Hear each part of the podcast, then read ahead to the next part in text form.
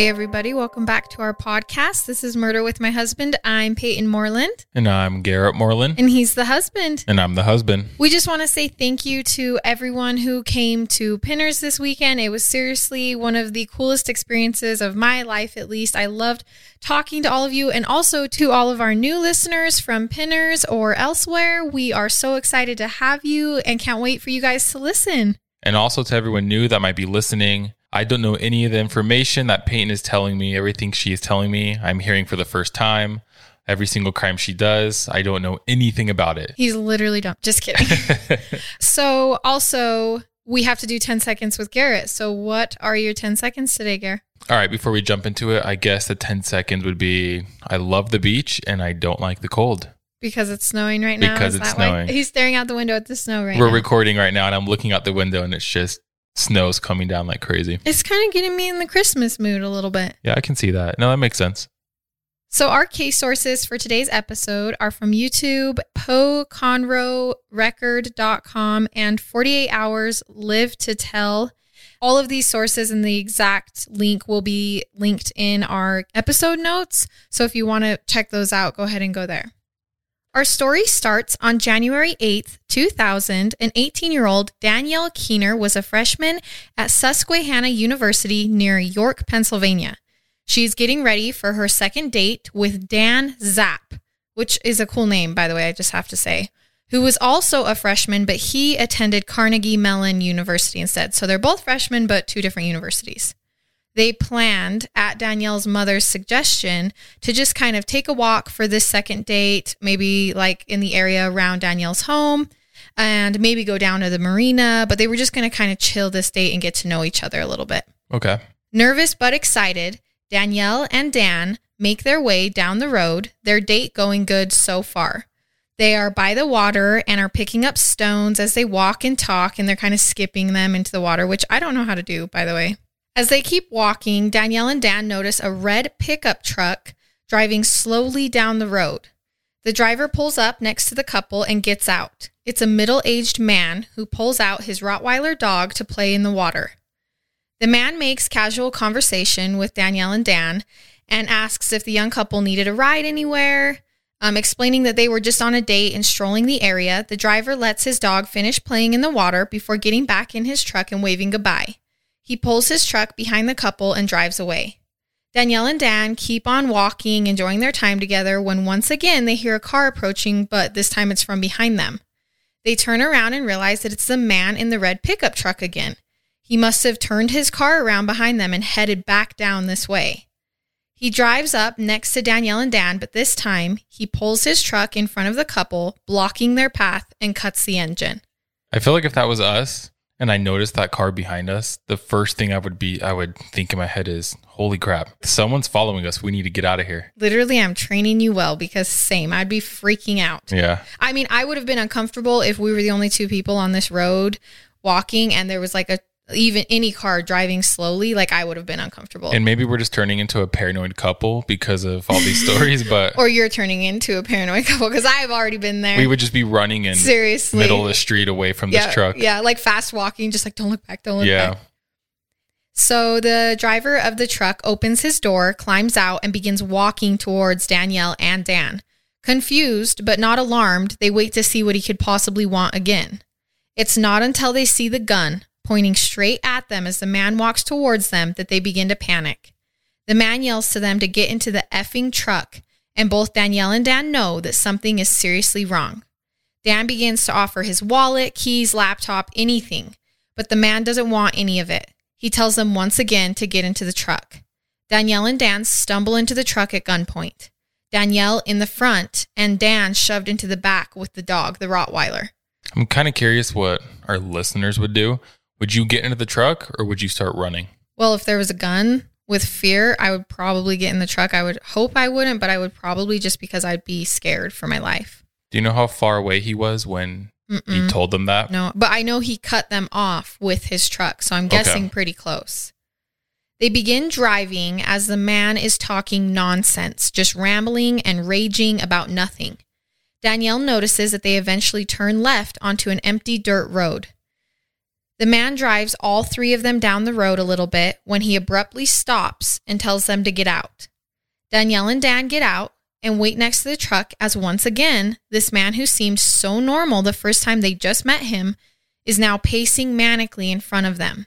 He's waving the gun around, firing rounds in between sentences into the river that is running alongside the dirt road. Wow. So he'll say something like, I don't know what he's raging about, like, oh my gosh, I don't know what to do with you guys, and then shoot the gun into the river and then just keep doing it. And I think he was doing it as like a scare tactic to scare Yeah. them, but he's also like a little manic right now. Like nothing he's saying is making sense. That's so crazy. You think people would hear that? Right?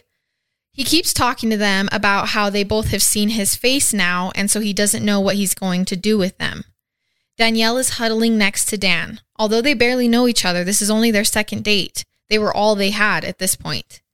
Every shot into the river scared the young, vulnerable couple even more. Danielle tells the man that she will do anything, but please, please don't kill them. The man looks at her and says, Anything? He then ushers both Danielle and Dan back into the truck. Danielle again in the front and Dan in the bed with the dog again. Now keep in mind, the bed has like a camper shell on it, which is basically just a cover for the bed of a truck. So it's not like Dan could just jump out and make a run for it at any time sitting in the bed of the truck. Does that make sense? Do you know if it's a two door or a four door truck? Ooh, I think it was a two door. Okay. Can you just imagine, like, though, going back to the same spot? Like, they all got out. Maybe there was some hope or at least change coming, but then all of a sudden he just puts them right back in to where they were just sitting and driving around for who mm-hmm. knows how long.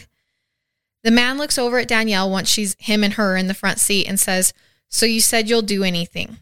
And it hits Danielle what's about to happen next. Oh, And this breaks my heart because even growing up as a young girl, I knew if I ever got kidnapped or abducted, what that meant for me. mhm. It meant that I was most likely going to be sexually assaulted because why else would they want me? And this is most likely the same thought that ran through Danielle's head in this moment. Danielle doesn't fight it because she doesn't want to die and he has a gun. And so the man in the red truck rapes her in the front seat with Dan in the back of the bed hearing everything. oh, that's horrible. Afterwards, the man makes the couple get back out again. So he like finishes and then he's like, okay, both of you guys get back out of the truck again. So they're just like, what the heck?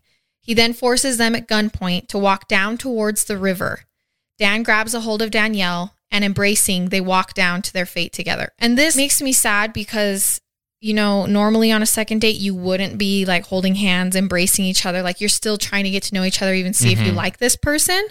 But they're just clinging to each other because it's all they have at this point, you know?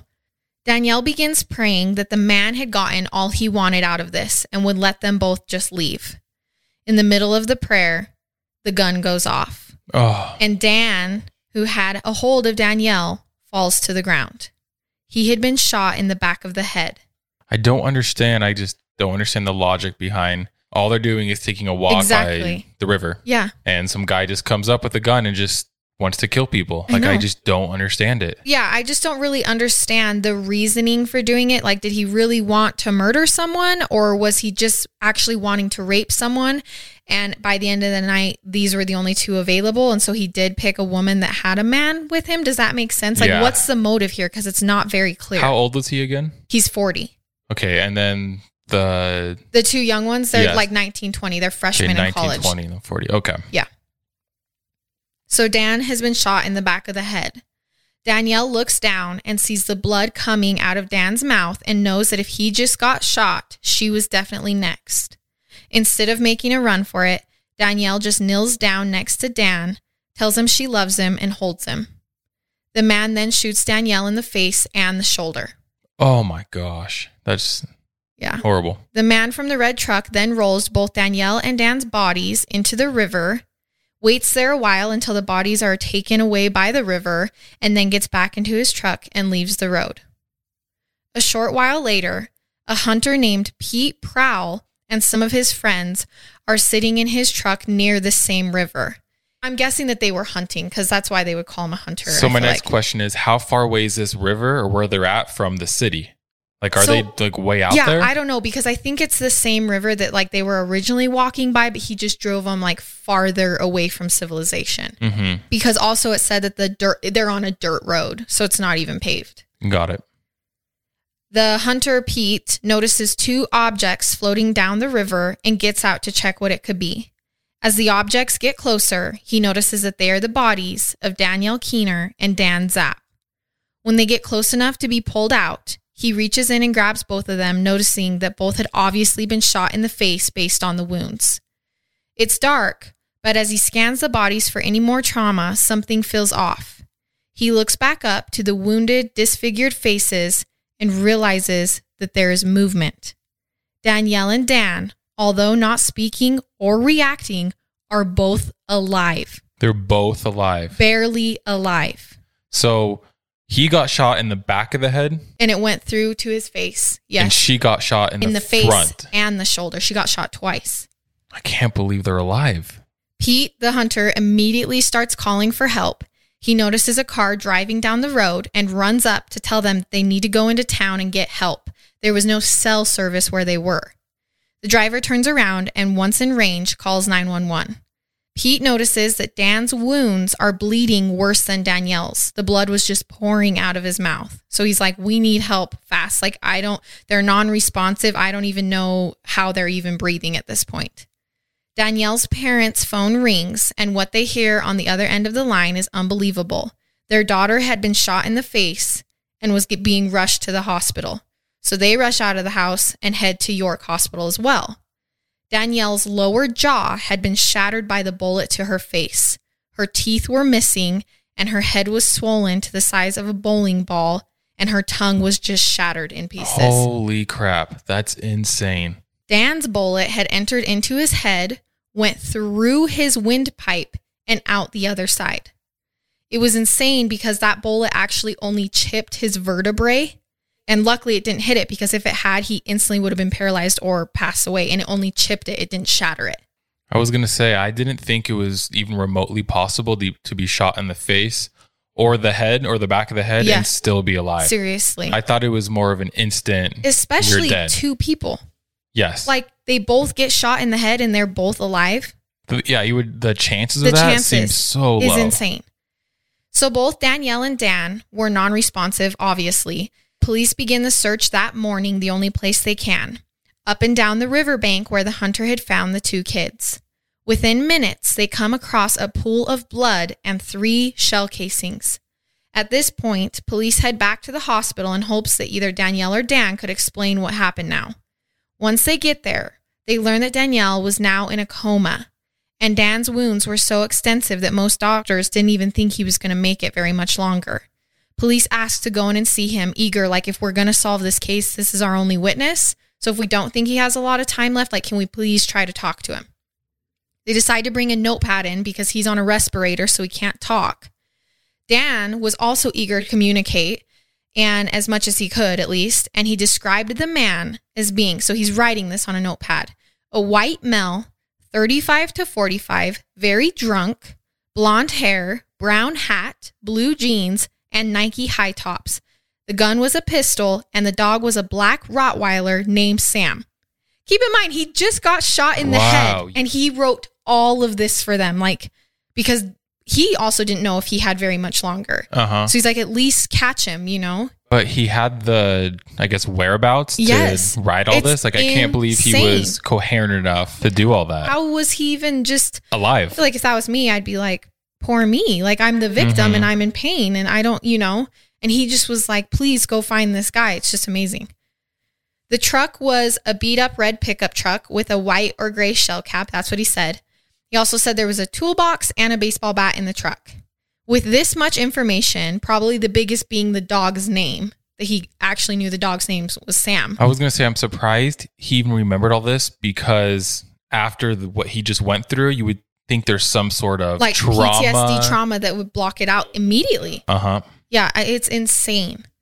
It didn't take long, though, for police to come across a 40 year old man named William Babner.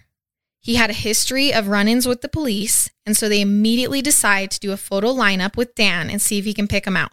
So they how how they do this is Dan is in the hospital, can't talk, has a respirator, like barely alive, and they just print out pictures of a ton of people, and then they set him down in front of him and see if he can pick out which guy. As soon as Babner's picture was laid down in front of Dan, He reacted as much as he could. He lifted his finger and just started tapping the picture as much as he could. Oh, Like, that makes me so sad. yeah. So he instantly knew, like, they didn't even have to finish the lineup. hmm Eventually, though, around this time, Danielle is taken out of her coma but begins to struggle now that she's aware. She obviously still can't talk, like her tongue was shattered in half by the bullet and most of her teeth are missing. But she has fits of anxiety and writes on a notepad that she can't sleep because of the nightmares she's having. And I will post pictures of the messages that she was writing on the paper because it was kind of eerie to read, like the things that she was thinking that she couldn't say, but she was struggling really bad. Not only was she physically trying to recover, but mentally she had demons that she was trying to heal from as well now. Police are searching for Babner, but he's missing. He isn't at any known friends' houses or his place of residence. They eventually find Babner's truck parked in an apartment building parking lot. And so they bring in SWAT to stand guard and figure out how to handle. Like they don't know what apartment he's in. They just know that the Mhm. truck that they think is his is in the parking lot. So they just like sit and wait. They camp out and wait to see who's walking in and out and what they can discover. They find out that Babner is in an apartment with his girlfriend and her child. They wait till morning, and as soon as the child gets out of the house and gets on the school bus, they enter in and arrest Babner because I think they were worried with a child being in there. They had to wait because they didn't want him to hurt the child. Was it his kid? No, the girlfriend's kid, and it's Okay. not his. So it's not his kid. They find all of the evidence that Dan had described the outfit, Sam the dog was at the apartment, the red truck with the white shed cap, even the pistol that he had described was in the apartment. Dan's recollection was unreal. He literally had everything right, which is so rare for an eyewitness, especially a victim eyewitness. I would assume I could be totally wrong, but I mean I would assume he's a very bright or smart kid Yes. to remember all of yeah, that. I would assume because even down to like, oh yeah, the Nikes were high tops. How did you how did you even like So notice crazy. that? It's insane. According to Live to Tell on CBS, investigators now had the what, the when, the where, and the who, but not the why. It's always the why. Like I I would never ever understand the why. Yeah. I think this is a big part of why we do this, but I just It's I don't like it just seems so pointless. yeah, it really does. And I, I assume everyone else listening it's the same as well, why? Why? Like why why do this? Yeah. Everyone was happy, obviously, that this monster had been caught, but Danielle and Dan's conditions were still unstable and unknown. Could they even testify if they make it to trial? Would they be able to? Dan and Danielle wrote notes back and forth to each other in the hospital. It was hard because nobody but them knew what they had been through. And I, like, I don't, I have this soft spot for their relationship because it was the only, it was only the second date Mm-hmm. and they're sitting here like writing notes on these notepads back and forth because they're all they have because they just went through this super traumatic thing together. Yeah. Wait, so was it the first or was it the second date? Second date. Got it. Okay. I just wanted to make sure. Six months after the incident, Babner refused to plead guilty. He wanted his day in court, which sucks for the victims that had to mm. relive it. Totally. And I mean, I think everyone deserves a trial if they want one and everything. But it's like when you have to put victims like through that trauma and that PTSD, it's especially when you are like obviously guilty. What a selfish thing to do. Both Danielle and Dan did not want to be in the same room with Babner, but what could they do? They bravely decide to testify in front of their attacker and relive the trauma, the kidnapping, the rape, the attempted murder, all of it. how healed are they at this point? Like how it's only how been six heal- months. How much healing have they done? Like are they Physically, Yes. I was watching footage of them from recent years and they still have scars and everything on their face. So Okay. I can't imagine they like look completely, completely healed. healed. hmm When Dan and Danielle were shot, so this all comes out at trial. When Dan and Danielle were shot, they both blacked out. It was when their bodies hit the icy water that he rolled them into that they both came to. When Danielle woke up, she realized that she was in the water but not dead. She reached out for Dan in the water and found him. Keep in mind, she can't talk. They're not like, they're just kind of like, what the heck is going on? But they were rolled together. So when she wakes up, she finds him. He too was awake, but they could both see Babner standing near the edge of the water with the gun watching them. So Dan, like when they grabbed each other, Dan whispered to Danielle, Do not move, pretend to float. Oh, so he could talk still. He literally said it to her. He whispered Wow. it. So they waited until they grabbed a hold of each other, floated, waited until they got far enough away and couldn't see Babner anymore before then, like getting situated, understanding what just happened. They then bear hug each other and just continue to float, hoping to find shore. This is so crazy. I just I can't imagine being in that situation. But how brilliant of him to say, play Yeah. dead. Like, don't scream, don't move. I know you're in a lot of pain. Like, I am too. Don't freak out. I just, I can't even like that. yeah, just, no, I agree. And she was saying that she didn't have any energy. She couldn't swim. Like, she felt like she was about to pass out again. Uh-huh. And so he was holding on to her to make sure that she could like make it to shore if he makes it to shore because she was like gone. Unreal. Danielle says that during this whole time, the only thing she can really remember is spitting her teeth out of her mouth with the blood. Like she remembers having things in her mouth, like feeling like it was rocks and Mhm. stuff, but then spitting it out and realizing that her teeth had been shattered by the bullet and she was literally like emptying them out of her mouth in the Ugh. water. Although the waters were dangerous and cold, it slowed the flow of their blood from their wounds, which kept them alive long enough to get discovered. So when you asked, "Oh my gosh, how did they not bleed out or anything?" The water was that cold that it literally closed up the wounds a little bit. If they hadn't have been in the water, they most likely would have died. So almost preserved their bodies. Uh-huh. Enough that when they got rescued and rushed, it gave them enough time to stay alive. Okay. And everyone was like, "How did they not die out there? The water was freezing cold." But it it literally helped them. Like it saved their lives. Everyone says if they wouldn't have been in there, they most likely wouldn't be alive. Did they not go into hyperthermia or anything? Mm-mm. Wow. According to PoconoRecord.com, tire prints found along the river were matched up to Babner's truck when he was arrested in York. Also, hairs from Babner's dog were matched up with hairs found on Danielle's coat, which helped the prosecution's case. So, not only were there like two witnesses who obviously said this is the guy who shot us, they also had hard physical evidence to prove it as well. So, this going to trial was just so unnecessary. The verdict is announced, and William Babner is convicted of two counts of attempted murder and much more. He was sentenced to over 100 years in prison in August of 2000. Danielle and Dan struggled with a relationship after the incident. They brought out the past in each other. So for a couple years they couldn't even talk to each other because Yeah. it just it resurfaced all this trauma for them. I could imagine. The transition back into college was also hard for both, as you can imagine. Danielle says that Babner may have taken a few things from her, but there was a lot about her that made her who she is that he didn't get to take. Good for her. And that's how she focused on healing. Danielle met someone in junior year of college and they were married just a couple years later. Dan got married in 2007 to the girl of his dreams. Both the police chief and the hunter who pulled them out of the water were guests at the wedding. Danielle also has a little girl. After a couple years, Dan and Danielle were able to reconnect in a healthy way for both of them, and now they feel as if their souls are connected and they will be in each other's lives forever. And that's the story of Danielle Keener and Daniel Zapp.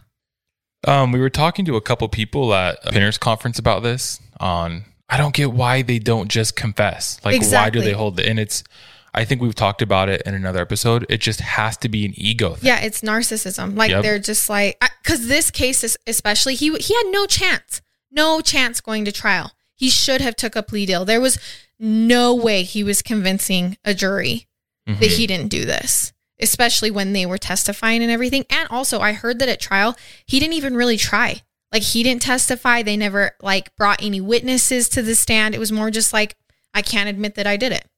Oh, that makes me. It makes me so mad. yes, it really does. It's disgusting, but it, and it is something we just see so often. Yes. these cases. And my other question was, I, I feel bad for, for example, like his girlfriend, right? Because then she gets involved in the case. She gets brought in. Oh, yeah. She didn't. She didn't. It- she didn't kill anybody. exactly, it just affects everybody. it's a big domino effect to Uh-huh. a ton of people. And the girlfriend, she came out of the house first before he did because obviously he knew that these kids had been found and so he was in trouble. And they grabbed her and were like what are you doing? And she totally was like oh yeah he's in there. Like he, she totally folded on him. Yeah. and so then they were like okay well when your kid comes out whatever. But yeah it was crazy intense. I will be posting all of the key images that have to do with this case on our social media. So if you're new here that's kind of what we do. We tell the case and then we go have a thread going in the comments on instagram facebook or twitter just about what you thought about the case any questions you had um, if i missed anything and you're familiar with this case and also all the key images. So if you want to check that out we're murder with my husband on all of the platforms Also, if you get a chance and you like the podcast, please go and leave us a review. It really does help. We really appreciate all the support so much. just a reminder that if you subscribe and download, that helps us a lot. It's not something like you have to do, but if you enjoy our podcast, please subscribe and download. Also, you can turn on your notifications so you get notified exactly when we upload an episode each week. And we will be back next week. I love it. And I hate it. Goodbye.